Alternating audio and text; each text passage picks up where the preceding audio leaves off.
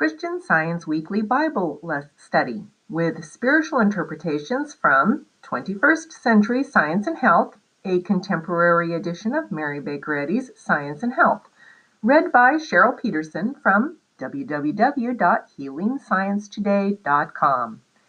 August 18th, 2021. Subject Repentance. Golden text 2 Timothy. I charge you in the presence of God and of Christ Jesus, who is to judge the living and the dead, and by his appearing and his kingdom, preach the word. Be ready in season and out of season, reprove, rebuke, and exhort with complete patience and teaching.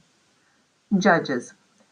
Now the angel of the Lord went up from Gilgal to Bochim, and he said, I brought you up from Egypt and brought you into the land that I swore to you to give to your fathers. I said, I will never break my covenant with you, and you shall make no covenant with the inhabitants of this land. You shall break down their altars. But you have not obeyed my voice. What is this you have done? So now I say, I will not drive them out before you, but they shall become thorns in your sides, and their gods shall be a snare to you. As soon as the angel of the Lord spoke these words to all the people of Israel, the people lifted up their voices and wept. And they called the name of the place Bochim, and they sacrificed there to the Lord. When Joshua dismissed the people, the people of Israel went each to his inheritance to take possession of the land. And the people served the Lord all the days of Joshua, and all the days of the elders who outlived Joshua, who had seen all the great work that the Lord had done for Israel. And Joshua, the son of Nun, the servant of the Lord, died at the age of 110 years. And they buried him within the boundaries of his inheritance in Timnath Heres, in the hill country of Ephraim, north of the mountain of Gaash. And all that generation also were gathered to their fathers. And there arose another generation after them who did not know the Lord or the work that he had done for Israel. And the people of Israel did what was evil in the sight of the Lord and served the Baals. Then the Lord raised up judges who, judged, who saved them out of the hand of those who plundered them. But whenever the judge died, they turned back and were more corrupt than their fathers, going after other gods, serving them, and bowing down to them. They did not drop any of their practices or their stubborn ways. So the people of Israel lived among the Canaanites, the Hittites, the Amorites, and the Perizzites, and the Hivites and the Jebusites. 21st century science and health. If we pray to God, as though God is a measurable person. Human doubts and fears rear their ugly heads and become obstacles. Because of the human mind's unawareness of God as divine spirit, there is an unawareness of true love, to whom all things are possible. This spiritual unawareness sees love as a gendered creator and ruler, thereby causing people to see themselves as merely physical and susceptible to mortality. God is immaterial love, and we can grasp the wonders brought by love. We can see ourselves as images of God through spiritual consciousness. A human judge sometimes remits the penalty that comes with a broken law, but this may not be a moral benefit to the criminal. At best, it only serves the criminal from one form of punishment. The moral law, which has the right to acquit or condemn, always demands restitution before human beings can move up to a better place. Penalties compel progress. While divine principle never pardons mistakes until they are corrected, mere legal pardon leaves the offender free to repeat the offense. Sometimes the offender has suffered and made others suffer so much that they don't want to repeat the mistake. Truth doesn't excuse error, but wipes it out in the most effectual manner. Jesus suffered not to annul the divine sentence for other people's sin, but because sin inevitably hurts others. Can you separate the mentality from the body over which courts hold jurisdictions? Human mortal mind, not matter, is the criminal in every case, and human law rightly estimates crime, and courts reasonably pass sentence according to motive. Courts and juries judge and sentence human beings to restrain crime, prevent violence, or punish the wrongdoer. To say that these courts have no jurisdiction over the human or mortal mind would be to contradict precedent. It doesn't make sense to admit that law is restricted to matter or physical bodies, while the real outlaw, the human mortal mind, defies justice and is recommended to mercy. Our civil laws take cognizance of mental crimes and no longer apply legal rulings entirely to physical offenses. And it will go down in history that how we think or what we think, directly or indirectly, affects actions, including the actions of what we call physical bodies. The medical field is even somewhat recognizing the power of metaphysics. Dr. Dharma Singh Khalsa, MD, a pioneer in, in integrative medicine, testifies that meditation is a wondrously powerful medical modality. The meditation that I teach employs not just patients' mental energies, but also their physical energies.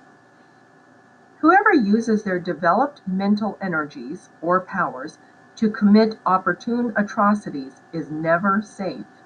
God will arrest those people. Divine justice will confine them. Their sins will be milestones about their necks, weighing them down to the depths of disgrace and death. The aggravation of error foretells its doom, and confirms the ageless axiom, Whom the gods would destroy, they first make mad. Far from divine science is the practice of conventional medicine advocating for drugs, even harmful drugs.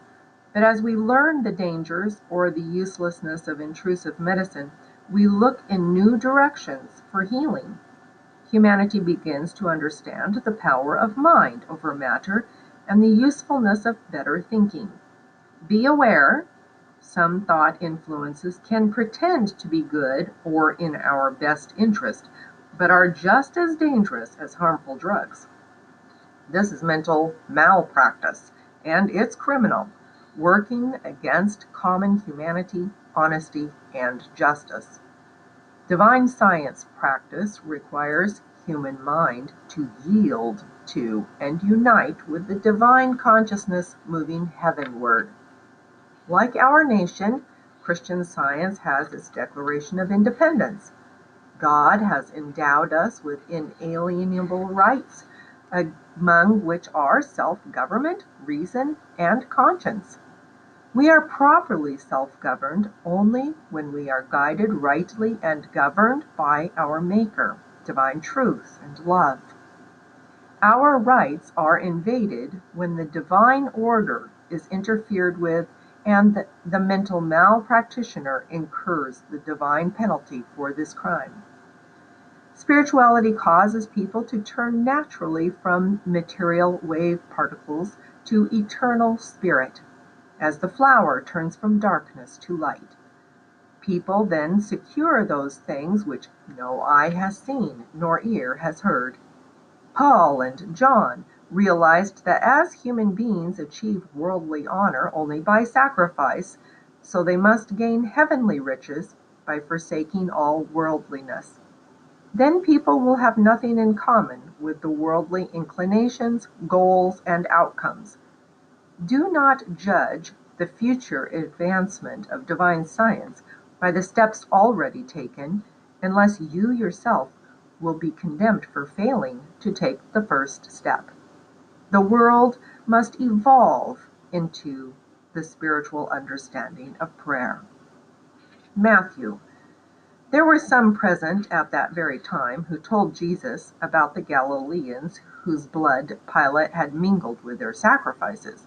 And he answered them, do you think that these Galileans were worse sinners than all the other Galileans because they suffered in this way?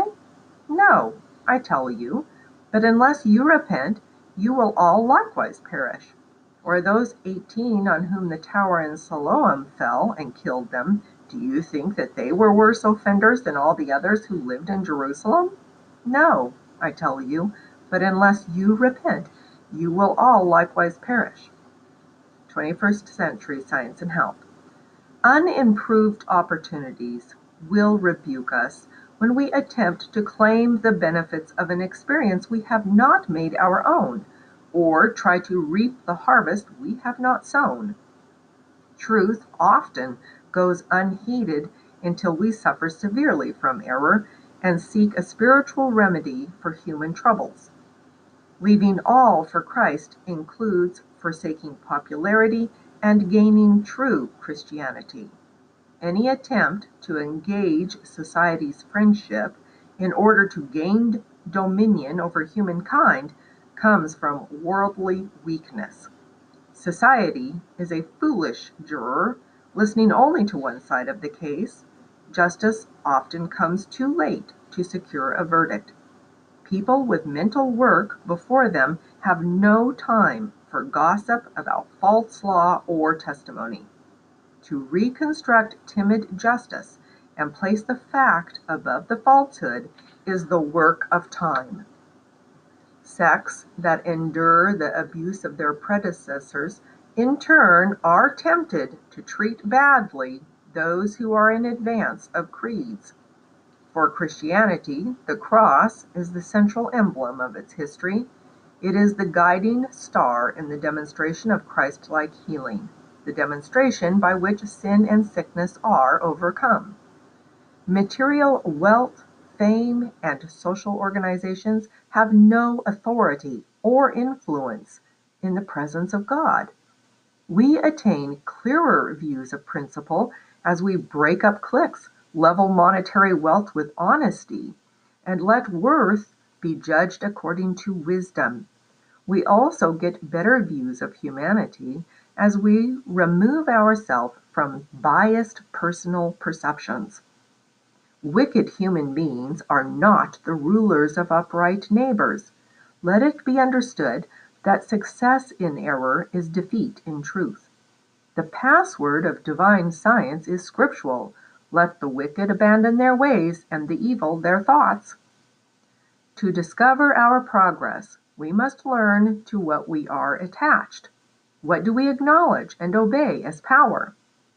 If divine love is becoming nearer, dearer, and more real to us, matter is then submitting to spirit the goals we pursue, and the spirit we manifest reveal our standpoint and show what we are winning. Human mind is, is the acknowledged seat of human motives. It designs limited concepts and produces all bodily malfunctions. Action proceeding from erring human mind is inappropriate and ends in sin, sickness, and failure. Appropriate action proceeds from divine mind. Those two opposite thought sources never mingle in cause or effect. Imperfect human mind projects outward its own resemblance of what which the wise man said, everything is meaningless. The perfect mind expresses perfection. God is meaningful mind. Nature voices spiritual law and divine love but the human mortal mindset misinterprets nature. Arctic, region, Arctic regions, sunny tropics, coral reefs, the mid-Atlantic ridge, flowering deserts, and galaxies all point to mind, the spiritual intelligence they reflect. The floral apostles are hieroglyphs of deity. Quantum mechanics, gravity, and the cosmos teach grand lessons. The stars make night beautiful, and the leaf turns naturally toward the light. Mind is perpetual motion. Its symbol is the sphere. The rotations and revolutions of the universe of mind go on eternally.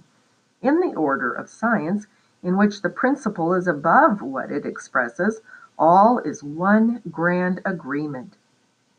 Change this statement Suppose mind to be governed by matter, or assume that soul is in the body, we get continual disagreement.